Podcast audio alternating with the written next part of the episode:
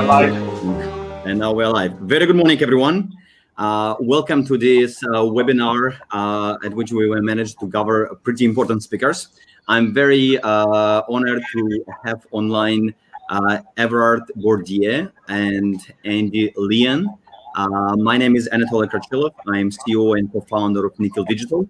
Uh, but perhaps uh, uh, I'm going to pass to Everard and Anndy to present themselves, uh, to introduce themselves. And we have Andrew. Very good morning, Andrew. Good good morning, everybody, and thank you very much for uh, attending the uh, attending the webinar, everybody. Sure, we just uh, started an introduction uh, before we move into the questions. Uh, Everard, would you like to take over? So yeah, uh, thank you. Uh, hello, everyone. Uh, my name is Everard Bordier. I am the C E O of Bordier Singapore. Uh, we are a merchant bank in Singapore, and uh, we am also a partner of Bordier in the group, and we are. Oops, you don't hear me? I think everybody... I hear you very uh, well. I'll yeah, hear you very uh, well. So, so uh, I, uh, as I said, I'm also a partner of Bordier uh, Group, uh, uh, and the headquarters of the bank is in Switzerland. Uh, and we have offices, uh, we have three banks and two asset management offices in the U K, France, uh, Caribbean, Geneva, and, and Singapore. And uh, we've just basically dedicated ourselves to private banking and private high net worth clients. Uh, and we've just entered the digital space. Mm-hmm. Congratulations with that. This is advanced thinking. I'm glad you guys joining the, the, the space. Andy, over to you. Hi, everyone. Uh, I'm uh, Anndy Lian. Right now, I'm in Singapore. Uh, I'm the advisory board member of uh, Hyundai, Hyundai Dac. Um, I am uh, also giving advice to uh, different governments in terms of their um, blockchain innovation, uh, crypto assets, and I'm also behind some of the uh, crypto bill uh, that, that, is, that is right now in the space. Many people know me as an early adopter in terms of uh, blockchain. Um, started a blockchain company uh, known as an investor, and also wrote a book uh, titled uh, This Blockchain Revolution two thousand thirty. Good to see everyone. Yes, thank you, Anndy. Um, so. Yeah, uh, my name is Anatoly Crachilov. I'm uh, co-founder C E O of Nickel Digital. Uh, we are a London-based uh, uh, investment manager focused on digital assets exclusively. Uh, my past story, I've been in London for twenty years, uh, for the last seven years with uh, J P Morgan and Goldman's. And two years ago, I left uh, Big Finance uh, to build an asset management specifically dedicated to crypto. Uh, we are running a range of uh, investment solutions, starting from market neutral funds to directional exposure to crypto. Uh, yeah, and certainly kind of two thousand twenty became this critical, pivotal year in uh, digital finance, hence uh, the, this conversation. Uh, Andrew, over to you uh, to take over. Thank you very much, Anatoly. Can I just check, confirm that everybody uh, can hear me, because I did have a slight problem hearing uh, some of the other questions just then. Um, uh, can you hear me okay? We hear you very well. You can hear me fine. Okay. Excellent. Okay. Well, uh, thanks again for joining. Uh, I think that what we'd like to start off, which I think we said originally, was uh, the, the the big question really is, is you know, what what is Bitcoin? You know, what actually is this thing that we all hear about, we read about, um, you know, we have a vague idea in some cases what it's about, but maybe you could have a brief explanation of what it actually is. Mm-hmm. Everard? No, you do it. I totally use you're an expert in that. So you, uh, you're the best person to answer that question. Well, uh, the way uh, we view uh, digital assets here is really, uh, if you look on two thousand twenty, it became a pivotal year for the for uh, crypto assets, specifically because we had a massive uh, response by the central banks uh, to unfolding uh, crisis uh, triggered by COVID, and that essentially triggered mass uh, kind of flooding market with money, and people such as Paul Tudor Jones uh, back in May two thousand twenty raised this important question: how do we protect wealth against uh, potential currency debasement and uh, inflationary pressure? uh, because certainly kind of this flow of money will have an impact on the value of money, right? And uh, the way we've seen this is a really uh, a hedge against inflation and uh, currency debasement. And uh, if you look on the what happened in two thousand twenty, uh, the amount of injection, or kind of put it this way, the amount of um, economic stimulus uh, which uh, government had to go through uh, was enormous as compared to the previous crises. So McKinsey has released this uh, report in mid two thousand twenty uh, showing that if in two thousand twenty-eight, is in, in uh, two thousand eight, uh, Germany, for example, uh, had put together economic stimulus worth three percent of G D P. In two thousand twenty, it was thirty-three percent of G D P. And certainly that created this uh, pressure on the monetary side. This slide, which you have on your screen, is perhaps the most, tell most telling to me, right? M two, money stock in the U S, went up twenty-eight percent in a space of twelve months, which means roughly twenty plus percent of every single dollar in circulation has been created over the last twelve months. And that what triggered uh, such a kind of significant demand for the hedge. And uh, if you look on how significant is this twenty-eight percent, right?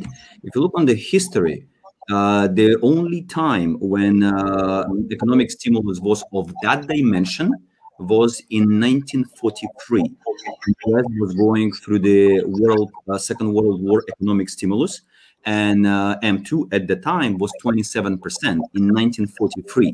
The question, to what extent it triggered inflation in the economy? And the answer is, well, in the immediate proximity in nineteen forty-four, it was still two percent. In nineteen forty-five, was still two percent. In nineteen forty-six, inflation went through the roof uh, to eighteen percent. And indeed, it was post-war recovery of consumer demand, which triggered this kind of, in addition to the liquidity already in the economy, caused this inflation. And from here, we are uh, drawing parallel to the present times. And the question which is on the table, whether inflation may come and how can we protect that from, from that. And coming back to crypto, this is one of those, as I called, synthetic, non-discretionary asset. Synthetic because it was invented twelve years ago, non-discretionary because no government, no single entity, no single individual can adjust or inflate the number of units in the economy. The number of units, that is in this particular case, Bitcoin, Bitcoin, is strictly limited.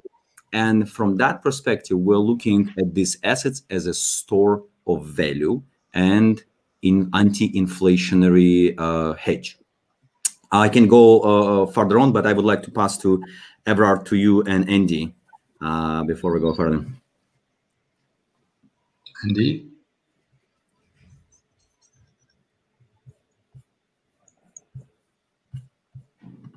Andy, you there? Uh, Andy, your uh, microphone. Uh, we don't hear you, unfortunately. Uh, no, we do not. Everard, would you like to take over? Yeah, so, so, so, uh, uh, whilst Bitcoin is is is one very well well known currency, obviously Ether uh, uh, is the second big one. So the other two uh, ones is a bit different in the sense that it's also open source and blockchain based. Uh, Uh, and it's uh, uh, really used by, by others to create their own uh, digital uh, tokens. And obviously, um, uh, it's a decentralized software platform used for its own cryptocurrency, the Ether.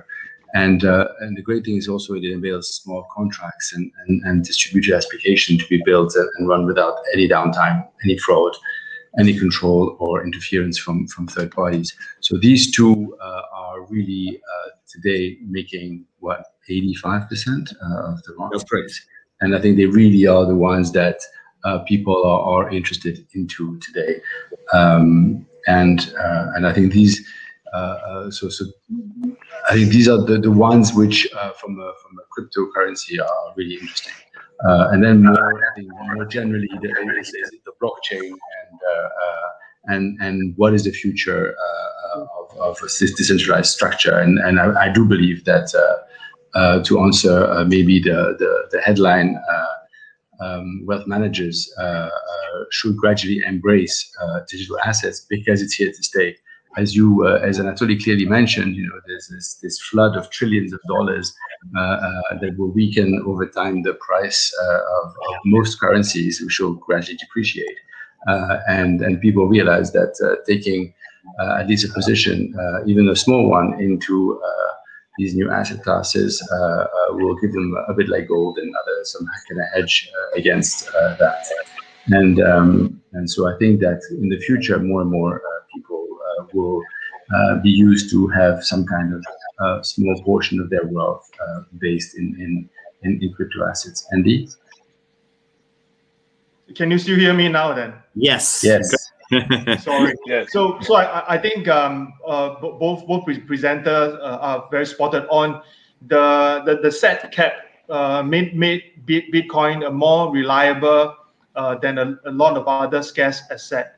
Uh, it will eventually function as a store of value, in, in my opinion, and also as a means of uh, payment. Uh, even even though that that might not be the case today. But at, at, at this current point, I, I do see the value is, is growing. Um, the inherent de de deflationary nature of uh, Bitcoin uh, leads to uh, a lot of uh, hoarding, uh, speculation, and hence driving a certain price uh, uh, volatility. Can you hear me? Sorry, I, I got very yeah. bad feedback from my here. So anyway, but, but once uh, feedback, uh, once this uh, Bitcoin has uh, finished uh, accumulating the value, Uh, when it becomes uh, a, a large and liquid enough asset, it will be much stable than it is today. And, and this trend is already very obvious. So holding small amount of uh, uh, Bitcoin or digital asset would, would, would prove to uh, be to, would prove to be a, a lot a, a lot more favorable than, than what we see today. Mm-hmm. Actually, if I can add to that, uh, I would uh, look at Bitcoin specifically, necessarily as a cryptocurrency, although that's how it's generally known, but rather a crypto asset. Uh, the reason being that uh, there's a very strong feedback. Uh, sorry. So the reason if we all just mute in between speaking, that will help. Mm-hmm. Yeah. Uh, so the reason being that when you uh, name something a currency, Uh, there is a natural expectation this to be a very efficient mean of exchange. And actually, I can tell you Bitcoin is not very efficient mean of exchange, right? Being able to process whatever three to seven per transactions per second uh, cannot compete with even an old technology such as uh, Visa International, which can process fifty-six thousand transactions per second. But how do we have to view Bitcoin is really as an asset and some kind of reserve asset, which A, preserve value over time, and B, as Andy mentioned, has a deflationary nature rather than inflationary nature. And from that perspective, when you look from that angle, it really serves, uh, has the attributes of gold. Because the reason gold is worth anything is really scarcity. Because if you were to find a new gold mine, and unintentionally, if you were to disclose to the world that we now have a mine with five times more gold than it used to be yesterday, we all know what's going to happen to the price. Price is going to collapse for the simple reason we've lost scarcity overnight. Now, coming back to Bitcoin, it has this inbuilt scarcity on the protocol level, and that scarcity which actually defines its price. Uh, and uh, from that perspective, as an asset, it's better to be looked at from that angle rather than currency per se. It may, over time, actually become mean of exchange as well, uh, because uh, with the layer two lightning and other construct on top of Bitcoin, it may actually uh, reach hundreds of thousands of transactions per second. But that's going to be in the future. For the time being, it serves one function, store of value, in my mind. And, and Anatoly, you... So you, if you we can uh, just... Uh, sorry. Everard? No, I think I think I think Anatoly, you, you you had a chart that was very interesting about the scarcity of Bitcoin and showing how uh, uh, how much has been already issued. Uh, there you are, eighty-nine percent of Bitcoin being issued, uh, and only uh, so little left. Uh, so this scarcity obviously will make it that there's value into it.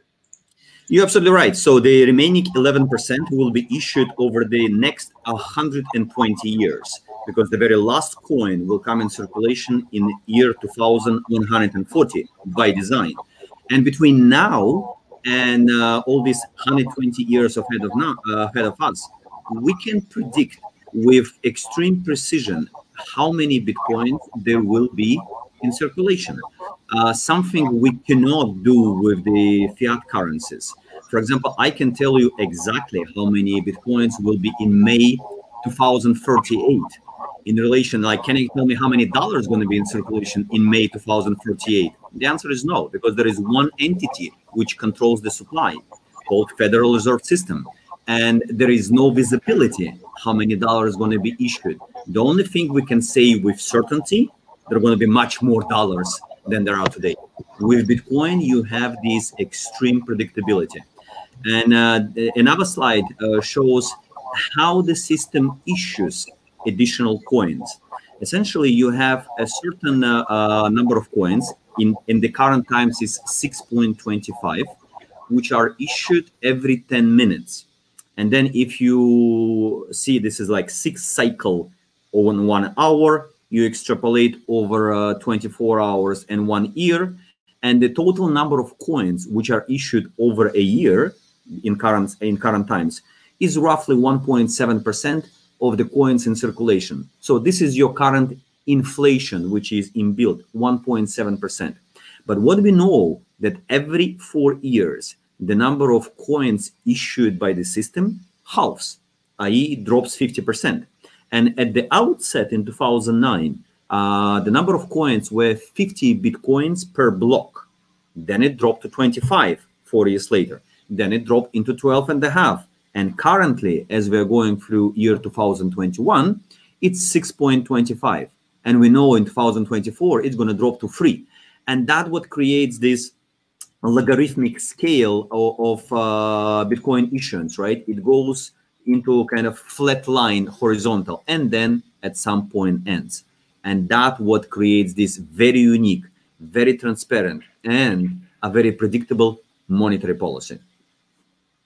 Now, that's, that, thank you, Anatoly. That's very, yeah, excellent um, explanation, and uh, some graphs are uh, very, very useful. Um, I'd like to, I know Everard has to unfortunately leave us at half past, so I want to move on to really one of the questions, um, which is, you know, talking about the uh, wealth management sector. Now, uh, Bordier have recently um, uh, linked up partnership with uh, Sygnum um, on, on, on your project around uh, cryptocurrency. Um, so um, why do you think, Everard, that, you know, the wealth management clients should consider digital assets as part of their uh, portfolio? And, and the second question on this is, you know, what challenges exist for private banks and wealth managers uh, in handling this business, such around custody, settlement and regulatory concerns? Awesome, thank you, uh, uh, Andy. So yeah, we, we decided to enter uh, that space uh, exactly for the re reason that was uh, Anatoly mentioned, is to say, look, there is uh, uh, an incredible amount of, of, of, of uh, currency being issued around the world and uh, over time, and we need to find alternatives. People think about what they can do uh, and they look at the stock market and how good it's been, uh, been going the last year, and you're thinking, oh my God, would really continue. So uh, um, talking to, uh, to, to many people, uh, we, we decided, okay, it's been about eighteen months in the making, decided to say, okay, let's, how can we give access to people in a simple manner to digital currency? Because the problem uh, that many people face is they have to open an account with Coinbase or with someone, it's complicated, there's all these, uh, they have to keep their, their private keys, uh, and, and we so how can we make it simple? Uh, for people to access this, and and more importantly for the for the wealth management space, how do you uh, uh, allow relationship managers to get used to uh, trading in digital currencies? Um, and so we we we decided to partner up uh, because uh, with in, in that in that case Sygnum, but I think first because we believe in partnerships, we believe that uh, we cannot be the best at every areas, and especially in today's environment where things become more and more specialized. And we think that specializing with, uh, associating and partnering with, with trust companies, with, uh, with lawyers, uh, and with the people in the crypto space make a lot of sense um, because it's really a world in its own. Uh, and it would allow us to learn and to obviously build uh, or create or get a bigger, stronger partnership over time uh, uh, and decide what to do going forward. So we took Sygnum because they are uh, obviously an institution that has both offices in Singapore and they are uh, FIDMA licensed uh, in, in Switzerland as a bank, a digital bank. So there are only two digital banks. And, and that gave comfort from the risk level, because uh, the first thing obviously that people think is uh, who takes the liability. So in our case, we said, make it simple. The, the client will be very much aware that uh, he takes the liability. Uh, it's execution-only clients that will do it. And he takes full liability when, when, when custodizing uh, his assets with Sygnum. Um, and, and we started by saying, okay, what could we do? Uh, and, and we said, let's start uh, because the Because as you know, the uh, the Bitcoin uh, goes sixteen digits before the, the comma. So it means that uh, our I T system couldn't handle that, because any security doesn't have sixteen. They have five, five number. So it had to, we had to adjust our system to allow uh, the, the, the, the ability to just put even the, the number of crypto that that person holds. So we said, okay, let's start with Bitcoin and Ether, because these two, Ether and, uh, and, and Bitcoin Cash, uh, these three asset class are Are, are, are the biggest ones, and also um, uh, we have to get used to it. Uh, we have to use from our system, and we have to get used for the, as I said, for relationship managers, and we have to get used from the client perspective to tell them, look, how much should I have hold in your in, in digital assets? Uh, I tend to say like five percent uh, should be something that that should be considered, um, but already five percent may be quite large. So uh, so we first started. We made the agreement uh, with uh, them about, I would say, um, nine months ago. Then we started testing to see if it worked, uh, integrating our system. And so we came live, I would say, at the end of the year um, in Switzerland. And now we're working in Singapore, because it, it, uh, the, the, the, the problem of this crypto is obviously you can trade them anytime. And, uh, and it's difficult to say to someone who wants to trade Singapore times, oh, let's wait for uh, Europe to be open to pass your orders. It's still, you know, you have to be able to, to, to adjust and the funding to be done. So we're still uh, getting that through uh, the little hoops uh, here. Obviously, M A S uh, is informed. And so we're trying to do things very much properly. Um, and uh, uh, so it's, it's, it's a bit uh, more complex than it looks. But uh, but the aim is obviously to get you people used to this, and then when they are getting used to those basic uh, three uh, uh, cryptos, is then maybe going to go funds. Then we can do some some derivatives on it. Then people can start to enter and do much more. Uh, but at this stage, it's really uh, our first step into that world, and making it simple, as I said, and making it uh, easy for people to view their. their portfolio globally, both their securities and, and their and obviously their, their, their usual securities and their uh, cryptos together in one statement. Um, and over time, we will see where it goes. But I think it's very, very exciting, and we need to, I think it's it's just a, it's, it's very important that we get into that now. And now, obviously, the price of, of crypto, like the Bitcoin, is, is ridiculously, it's very volatile. So um, uh, it's, it's very interesting to see where it's going. So it came at the right time, but that we didn't know. Um, I think we have to stomach the volatility that's becoming a standard. And there you are. Uh, that is, uh, I think, a little bit of an explanation. Well, we've, a, we've actually had a very good question. Th thank you, Everard. Uh, we've actually had a very good question, which has just come in, which is um, uh, from one of our, our, our guests listening in. Um, is the uh, your expectation that custodial function of coins' private keys will be done by the wealth managers directly or outsourced to an external partner party? Yeah, it's a very, very good question. I, I don't know how how the uh, the the, um, uh, the the custody uh, function will will take place. We re we we obviously uh, rely now on uh, an external uh, on an external party um, to do it. Uh, and because they are they are locally licensed, uh, obviously uh, we need to have more time for the market to, to develop to determine where it is. I think um, probably external party. Uh, I would I would that would be my take. What do you think, Anthony? Well, I have a very strong view to that end uh, that it has to be a third party, and the reason for that is. Uh, As we know, the whole blockchain structure is based on the immutable, not immutable, A, it's immutable, B, it's one-way street. If the asset is gone for whatever reason, you can never recover it. from that perspective, we have to put security around how do we hold private key. And we believe uh, if one person or one organization holds private key, that creates a single point of failure. If something goes wrong on the company level or even on the personal level, right, kind of employee who holds this key, uh, at stake is way too much, right? Kind of we're going to millions of dollars which can disappear uh, in an unrecoverable manner. From that perspective, you have to uh, split the key between few organizations. And then you have to organizational exactly uh, when you have a uh, few parties involved, a private custodian, an independent custodian, an independent uh, fund administrator, and you as an investment manager or wealth manager. And then this, the key normally would be split in three parts, and then it has to be combined in order to sign a transaction. And that what creates a very resilient structure. So uh, there must be a third-party custodian for the security reasons. Andy, would like to have a go on that? Sure. Uh, can you hear me? Hi. Yes. Sorry. I, I think it should be a third party as well. There will be a multi-signature uh, kind of uh, model, so to secure uh, your client's uh, digital asset. But on another note, um, we, we always uh, tend to say that, you know, if you don't have your private keys, you know, all your Bitcoins are not yours. So, so, so on another interface or dashboard, you could also look at the possibility of, uh, you know, uh, letting your client see all the on-chain activities and uh, some, some, some other on-chain uh, transaction to let them feel safe about uh, some of the, the, the investment that they have made. Um, there are a lot of other ways to do this since we have uh, moved on in, into a more blockchain era.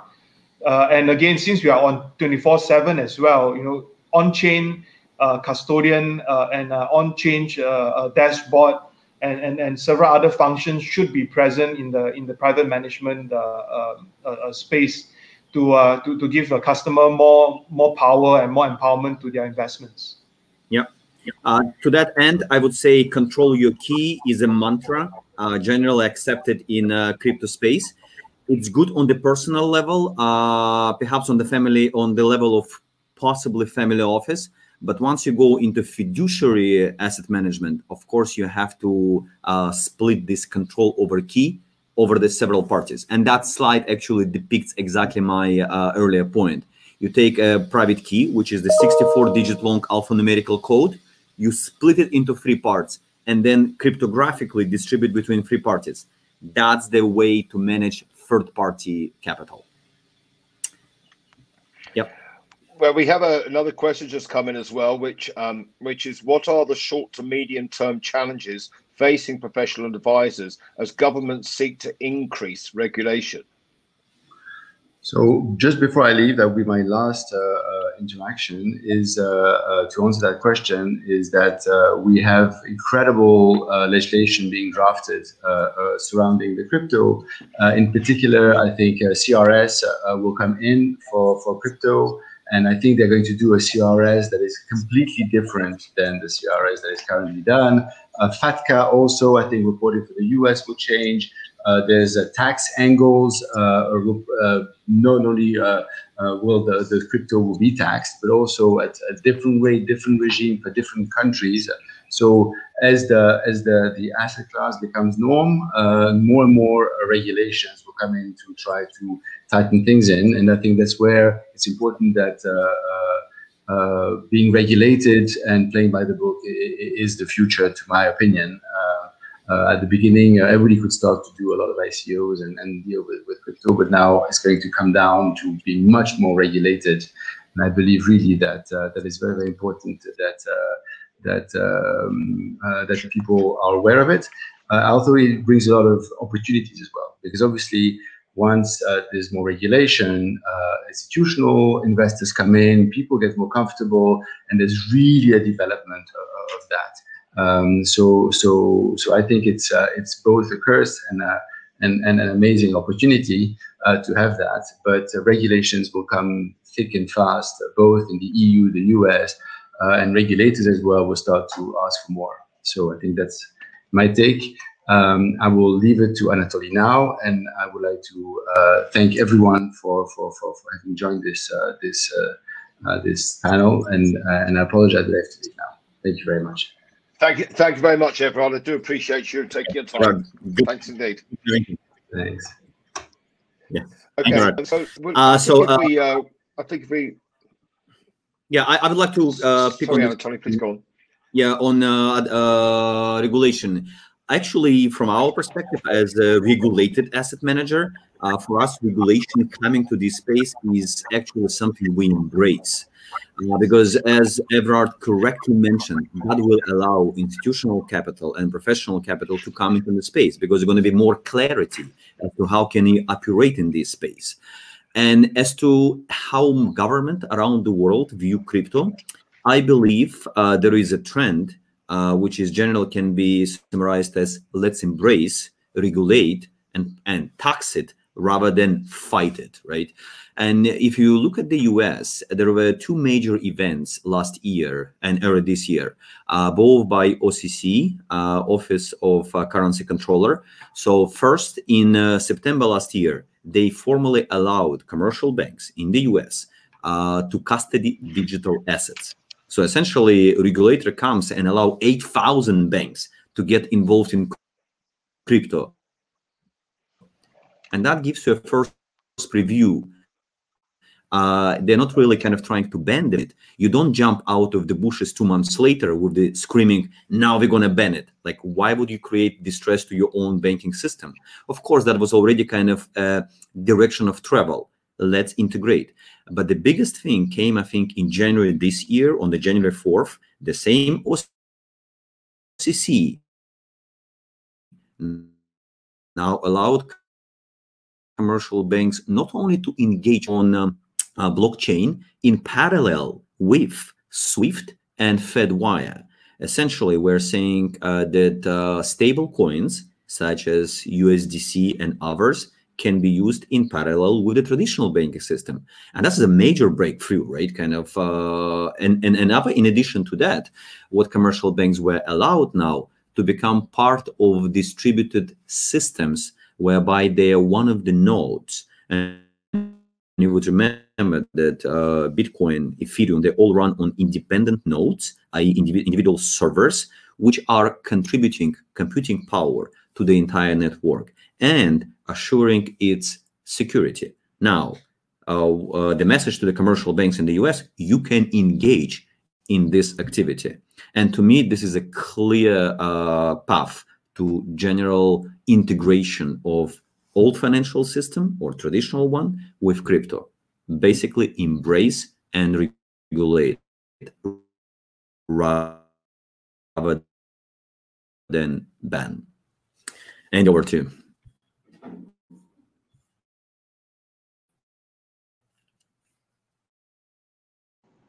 Mm-hmm. Sorry. Hi. Um, I, I think I think. Um, Hi guys, you're on the mute. You you can still hear me? Yeah. Yeah. All right. So I think the rules in different uh, territories are very different, uh, and like what um, uh, Andrew has mentioned as well, you know, things are uh, are starting to be more embracing.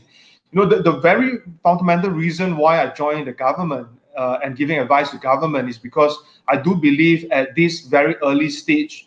Um, where, where we are at right now, uh, regulations are actually very important. Um, if you again look at uh, things in two thousand seventeen, where regulations are are, are much uh, are, are much muddy and uh, not not unclear, you know, we we, we tend to be a, a fair bit more innovative, you know, taking on a more daring approach. But when when we are talking about uh, uh, the current situation in two thousand twenty-one, where regulations are are, are more are more in place right now. Uh, we do see that uh, funds, we do see more institutions coming in, uh, in into the space to put up uh, to put up uh, sizable investments in billions of dollars, millions of dollars, and so forth. But if you look at uh, things in general, uh, in different territory, the financial service commissions or the F S Cs are, are mainly taking control. You know, as long as uh, we look at things like, uh, like like how we look at the traditional banking, like A M L, C B T, K Y C. I think all these are very sim, are very familiar terms that we we are uh, dealing with in the traditional banking world. As long as we follow the same principle, uh, we are safe in general. And again, it depends on where we are operating at, you know, whether you are, maybe example, in Singapore, in Korea, you know, you, you, are, you are generally fine. If you're in China or, or in India, you know, things can be a, a, bit, a bit more illegal and sticky. So we just need to follow the regulations and and uh, work in the best interest of your client, you know, if you look at the, the, the, the wealth uh, uh, sector. So for the client side of things, I think the regular tax applies, you know, so if you are looking at Singapore and Australia, you know, we, we have to look at things like goods and services tax, because, uh, you know, they, in Australia, Bitcoin is being seen as a property.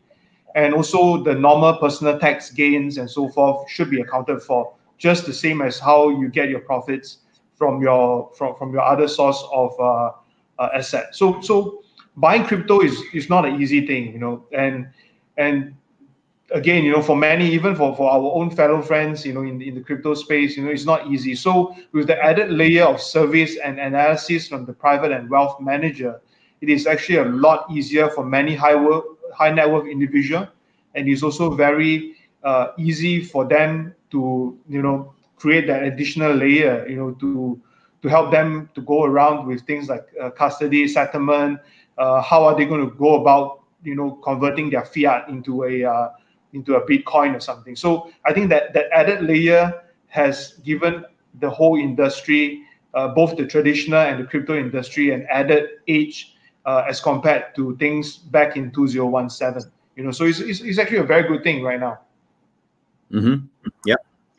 We have a we have a, a, a couple of questions as well, which um, I, I, before we sort of move on to um, uh, our final question here. But one of them is uh, um, uh, someone said that I'm a quant researcher and trader, and unfortunately, I see crypto trading as a more risk security compared to traditional regulated capital markets. You know, we're asking our panel, what's the take on that?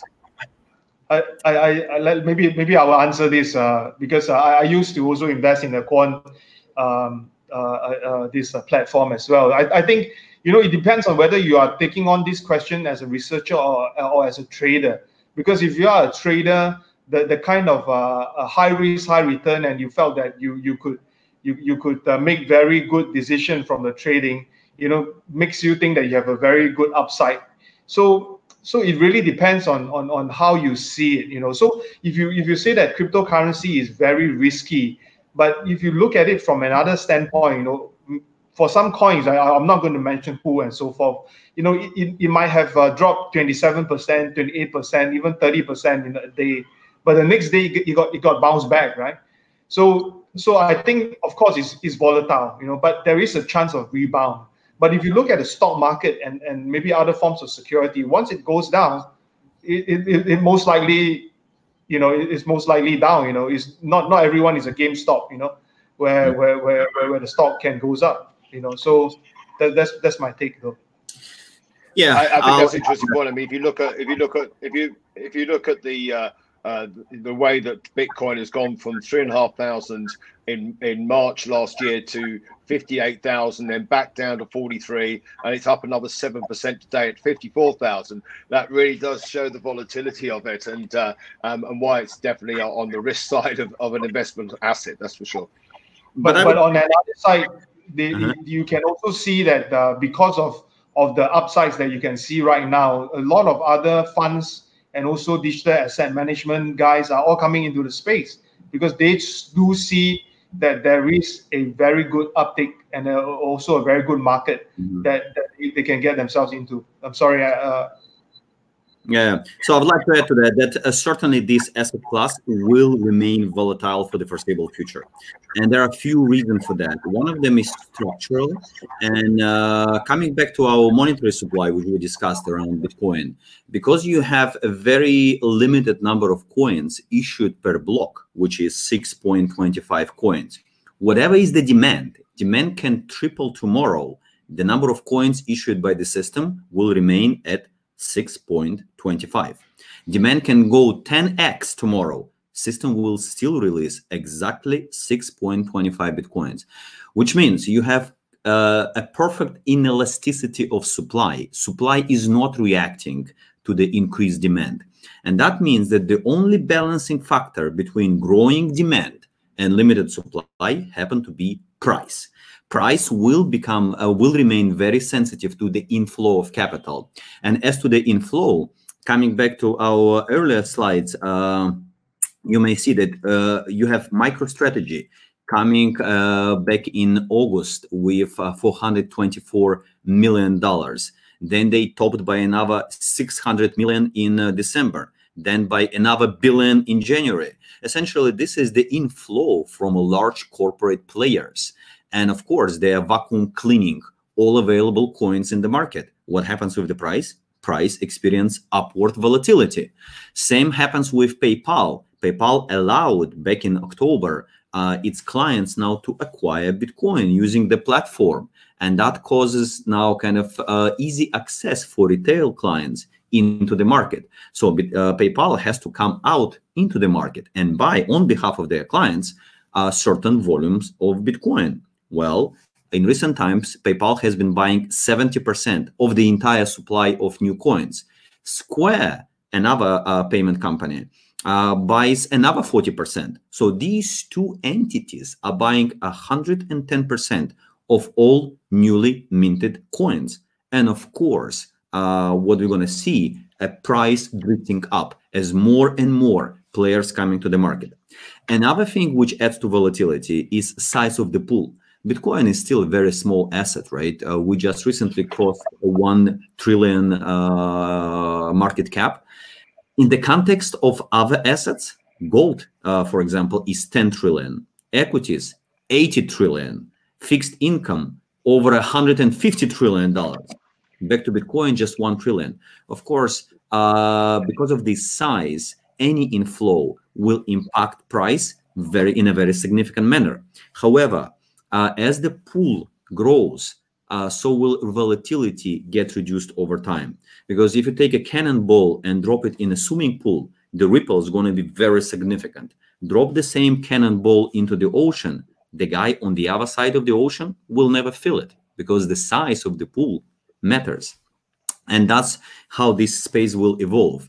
Uh, in terms of trading, of course, uh, it is a volatile space. For people who can trade volatility, that's a beautiful asset class to be involved.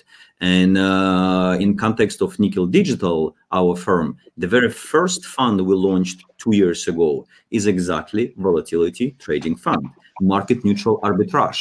So for us, movements in this market represents an opportunity. But what we managed to do, for example, is take this extremely volatile market, and vol in Bitcoin volatility, implied volatility is seventy to one hundred percent. And we managed to convert that into the stream to our investors at the level of two percent. So seventy percent converted into two. So basically using financial instruments, you can reduce volatility. But in order to capture the upside, of course, investors should get exposure to this asset class, direct exposure, and hold this asset. Uh, but uh, again, what we would like to uh, kind of give as a message that people should look at this asset class, not necessarily as a speculative asset. That's how it came to be, right? And that's why many people involved in that. But I would say there is a value of holding this asset without speculative agenda, but purely from the portfolio construction point of view. And here I'm going to show you one slide, which I found extremely revealing. The logic being, if you look on the, uh, forget about uh, Bitcoin for the time being, right? And let's look on the portfolio, which is sixty forty, sixty percent uh, equity, forty percent uh, bonds. And this is traditional portfolio, which is used in wealth management. Uh, without any crypto involvement over the last eight years, and that has been analysis was recently completed from December two thousand twelve until December two thousand twenty, such a portfolio have delivered one hundred twenty-four percent cumulative return, which is great. It was kind of a bull uh, run, a mark, a bull run uh, for the last eight years. Uh, annualized risk of this portfolio, standard deviation, was ten percent, and max drawdown is twenty-one point six percent, largely caused by S and P falling in March last year in two thousand twenty. Now, if we go into uh, some intellectual exercise and ask ourselves, okay, what impact would have Bitcoin added to such a portfolio? Again, it's not speculation, it's just kind of diversification exercise. So if you were to add one percent of Bitcoin, uh, having claw back one percent from equities, the impact is as follows. Top line goes from one hundred twenty-four to one hundred forty-six percent. It's a solid twenty-two percent add-on just for the sake of one percent added Bitcoin. But what counts is completely counterintuitive is that standard deviation, the risk of the portfolio, actually goes down. So from ten percent, it goes to nine point nine five. And your max drawdown actually improves as well. And the question, how on earth you are adding a very volatile asset class, and yet your risk framework improves? And the answer is uncorrelated nature of this asset. And uh, uh, on this slide, what we've done, we have collected all drawdown at S and P five hundred for the last ten years. And then superimposed on top of that what Bitcoin did over these periods of uh, S and P drawdown. And uh, uh, for in here, orange bars represent how S and P performed, and blue bars what Bitcoin did over the same period of time. So in April two thousand eleven, Bitcoin was down, no Bitcoin, S and P was down nineteen percent, the famous tantrum, right? Uh, what Bitcoin did at the same period of time? Well, B T C did not realize there was a market sell-off and went up seventy-six percent. And uh, you can see the number of observations. It's very often Bitcoin behaves very independently. Certainly, there are times uh, when both Bitcoin and S and P Uh, so, uh, go into sell-off. But generally, there is this independent behavioral pattern. And that's exactly, as an investment manager, what you would like to own, uh, because that gives you diversification to your overall portfolio and improves your uh, efficient frontier. It shifts the efficient frontier up. And uh, coming back to the uh, one percent slide. So if you go into more uh, kind of adventurous Uh, mode and add three percent Bitcoin to your portfolio. So the effect would have been from one hundred twenty-four, uh, return of the portfolio goes to one hundred ninety-six. This is a solid seventy-two percent uh, increase in performance just for the sake of adding three percent Bitcoin. Uh, and risk stays at ten percent, goes to ten point oh five. I'm happy to take extra five bips of risk for the sake of adding seventy percent to the top line. And that's what creates this unique uh, im impact on the portfolio. Again, we're talking about uh, construction of the portfolio rather than speculation. Andrew, over to you. Yes, I would. Um... I was just going to come on a couple of questions which have been very, very interesting, actually, um, which I'd like to run through. Um, we have one which is asking if large whales control a lot of Bitcoin, surely they can manipulate the price downwards at any time. Andy, what's your views on that? That's definitely the case, right? I mean, I mean, we we, we love we we love uh, how how Bitcoin is and uh, how how. how we talk about the supply and the demand. And of course, you know, we we, we have to also understand that there are other properties of uh, Bitcoin that is very similar to the traditional market, right? So if there are big whales coming in, are they able to control the price? My answer to you is yes, they can. If they are going to dump their, their, their Bitcoin uh, at, at a certain time, you know, depending on the acceptance of the from the market, yes, it will drive the price down. Similarly, the, the other upside is if you get a lot more corporate buyers coming in, uh, treasury, treasuries uh, started to uh, you know build build on their their their Bitcoin portfolio as well. Um, you will see the price increase. So you know, so sometimes you know we we always uh, uh, caution you know uh, some of my own friends as well you know who are in the traditional space. You know, you you just got to put uh, X amount of dollars that you are comfortable with Uh, into the crypto space, because the space being very volatile may not be what you really want, you know, because your investment appetite is very different uh, from from from from from from uh, client to client and so forth, or from people to people. So you just got to put in the right amount of uh, uh, uh, money, you know, into the crypto space. So yes, you know, we we, we do see that there's uh there's, there's there are ways to uh, manipulate Um, the, the the the price, because as uh, as, uh, as as we um, rightfully mentioned, you know, price become a very sensitive thing, you know, when we when we when we see all the different news, the good news coming in and so forth. So same as um, same as uh, same same for dumping as well. So I hope that answers your question. Thank you, Andy. It does, and I and I think yeah, we also have a, a, something which I wasn't aware of, and I don't know if you guys were aware of. Um, which we have a good question, which is asked saying that the first Bitcoin auction in France will take place on the seventeenth of March, and do we think that this will? Uh, uh, do you think this will allow, as for the art market, that the Bitcoin could be priced officially by the fact that it's been auctioned?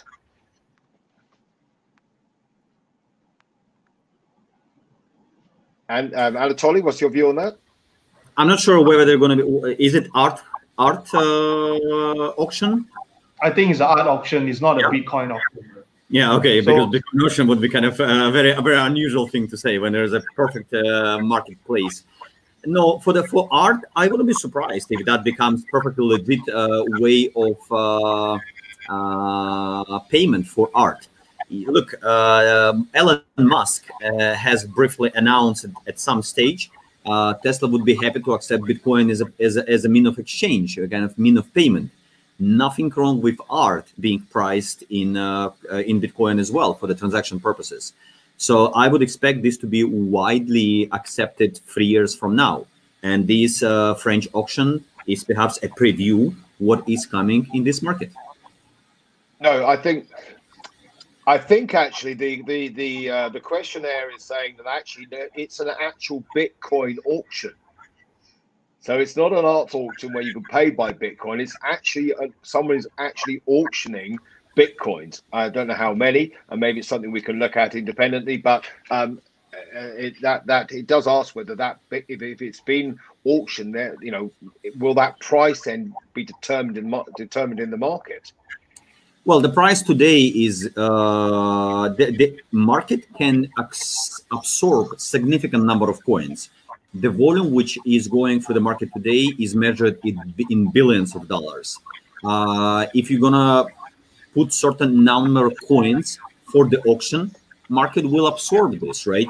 There might be some uh, discount, uh, which is really, if I as a trader, take this temporarily in my position, in my uh, my stock, right, my inventory, I will need to compensate for that risk. But generally, nothing prevents from large volume to be just kind of distributed across uh, the market. And people like us who are arbitrageurs, we would make sure that this is done in an efficient manner rather than uh, with some price gaps of five percent or so. That certainly kind of is not happening anymore because market became becomes more and more efficient. There was another. Now, I put a question out onto the audience, and which was one of the final question. Questions. Mm-hmm. Oh, sorry, Anatoly, please go. Yeah, I saw another question: whether the S E C would approve a Bitcoin E T F in two thousand twenty-one.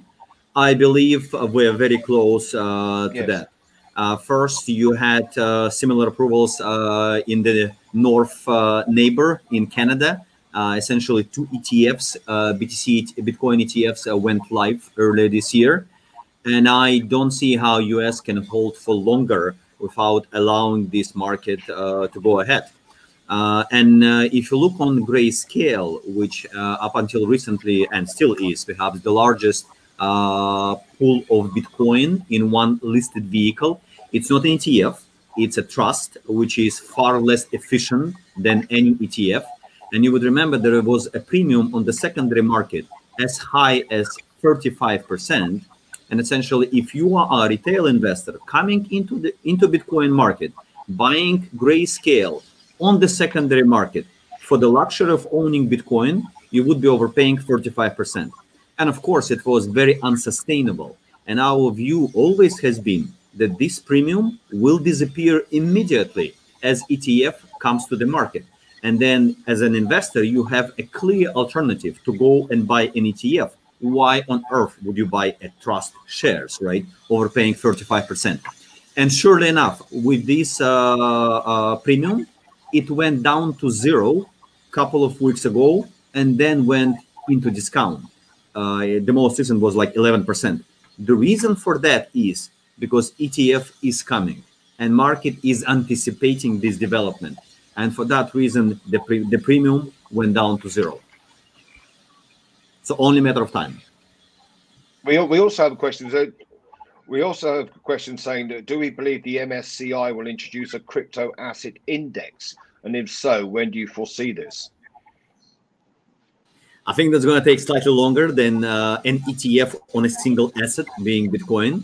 Uh, if M S C I goes for index, uh, which may be whatever, top X number of coins, that will take slightly longer. I wouldn't expect this to happen in twenty twenty-one. Uh, but as this uh, space matures and demand is certainly there, it will come as, an, as a tradable instrument at some stage.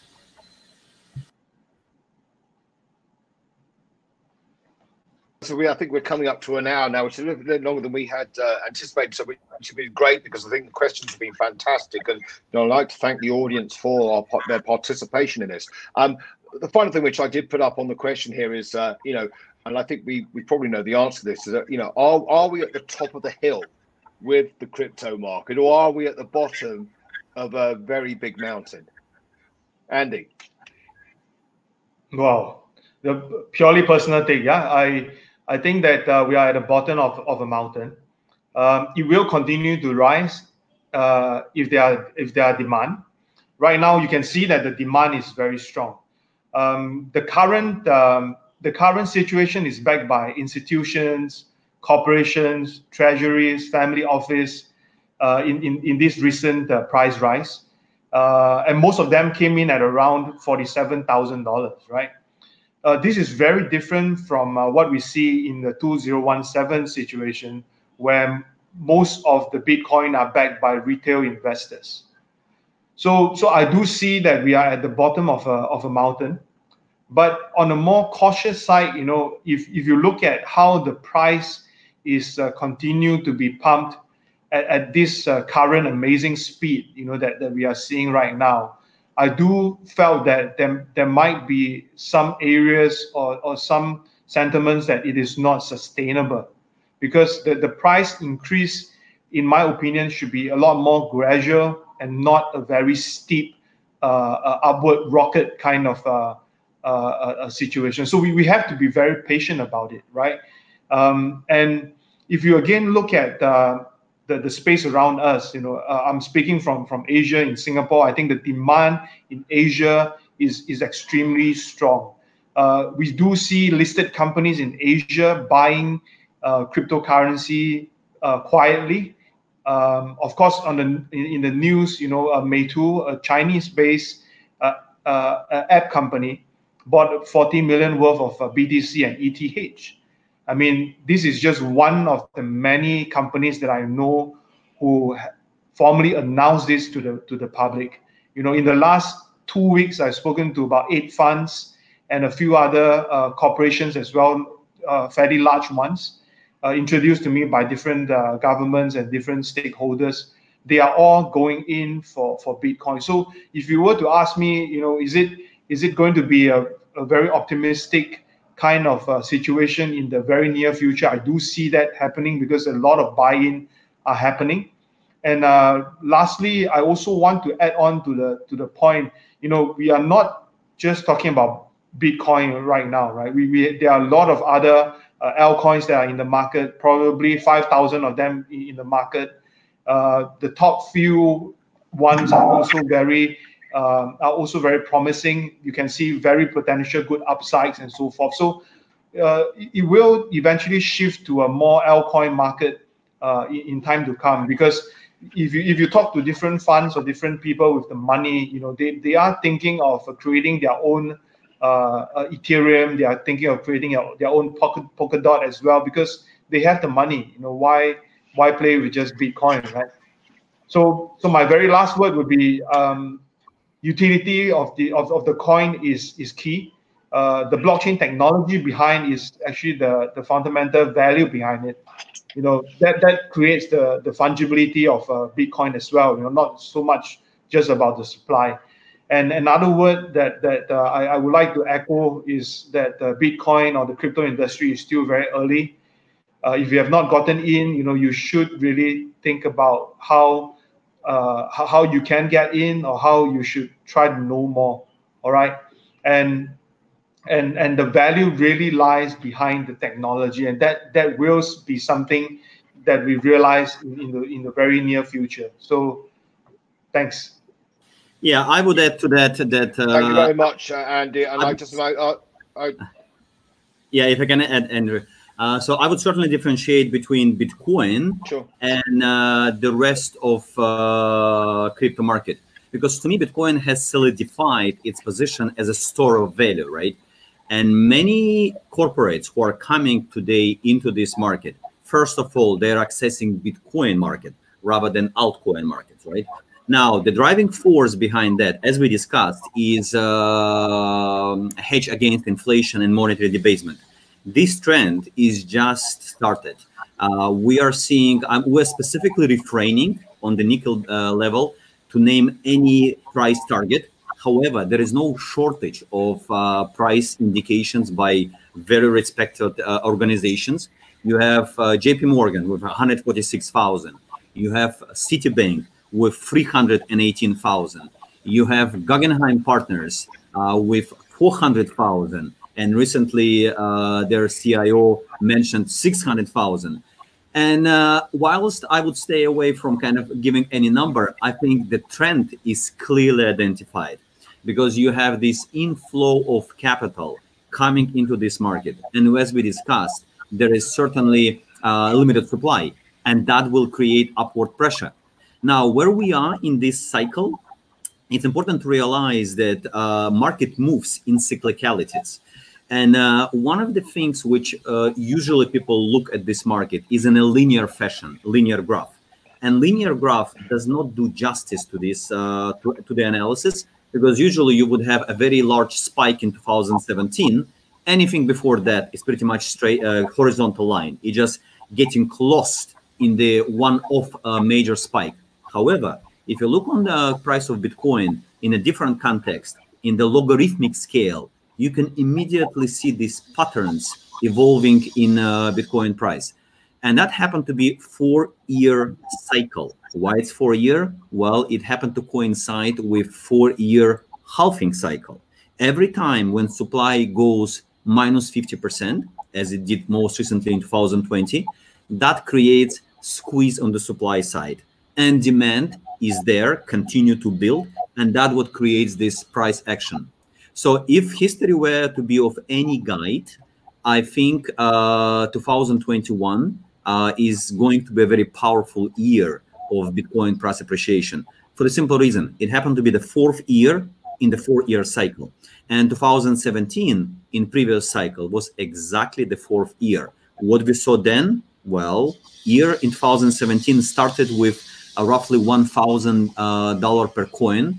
And whilst there was uh, screaming around the press, like, hey, the price reached previous heights, it's time to sell. Well, in retrospect, actually, it was perhaps a time to buy. Because in two thousand seventeen, market has expanded seventeen times from roughly one thousand one hundred all the way to nearly twenty K. What happened then? Market just overran itself. It just got thin, too stretched, and that caused a significant uh, price fall. And then we entered crypto winter, which lasted for a year, and that was uh, minus eighty-five percent uh, price correction. But then it took two years for Bitcoin to recover to the previous height. And surely enough, by December two thousand twenty, we were at the previous twenty K.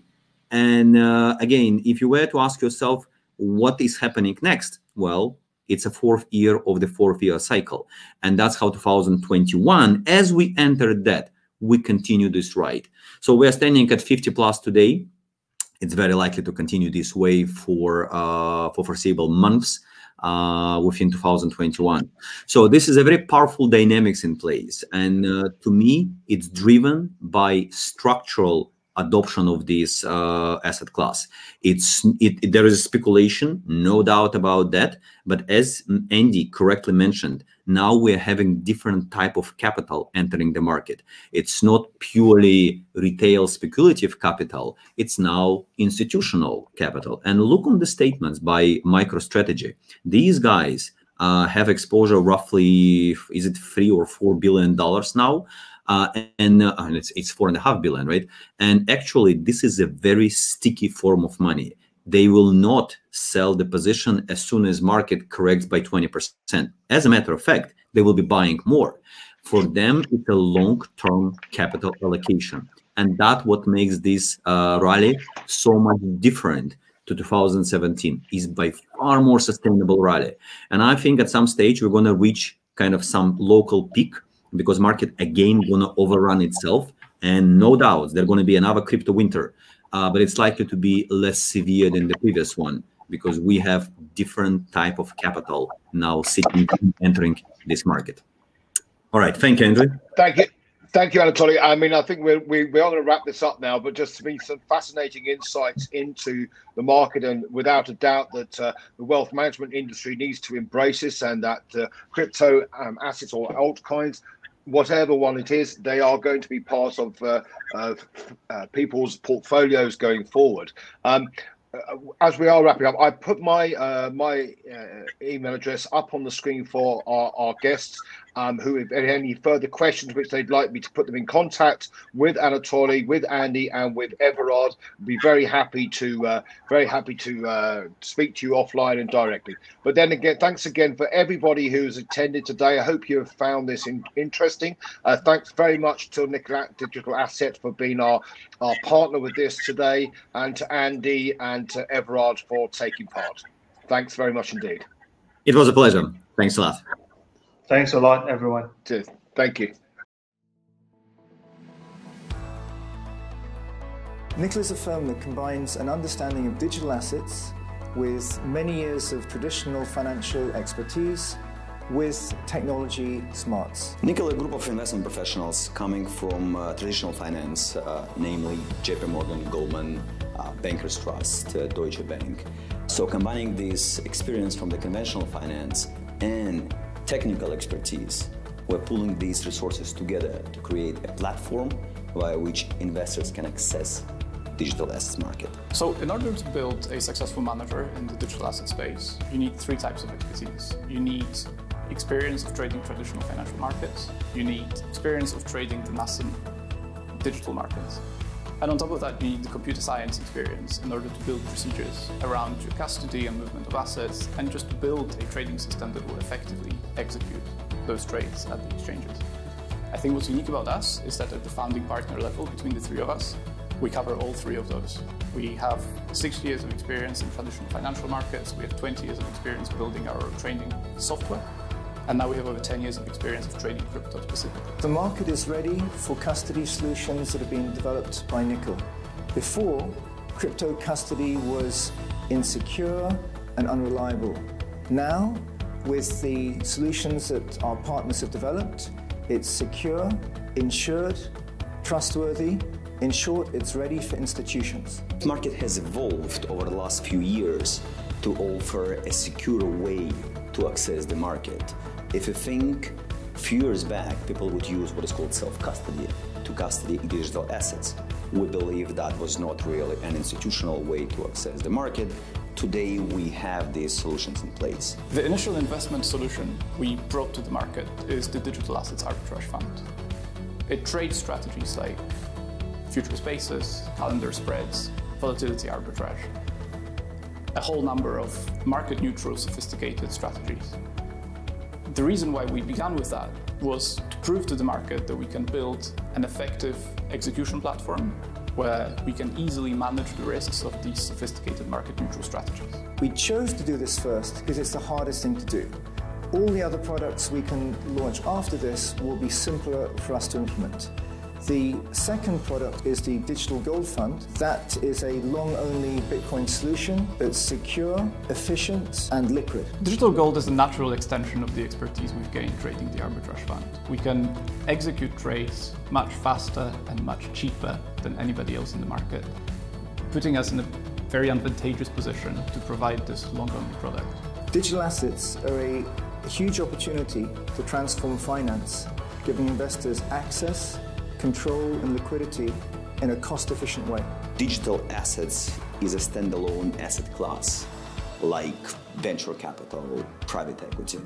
And from that perspective, uh, over time, it will make way into portfolio allocation of pretty much every institutional investor. I think our goal here at Nickel is to build a one-stop institutional shop for all of your crypto investment needs. We think that the market, as it develops, will provide a lot of democratization of access to different types of instruments out there, be it real estate, be it private equity.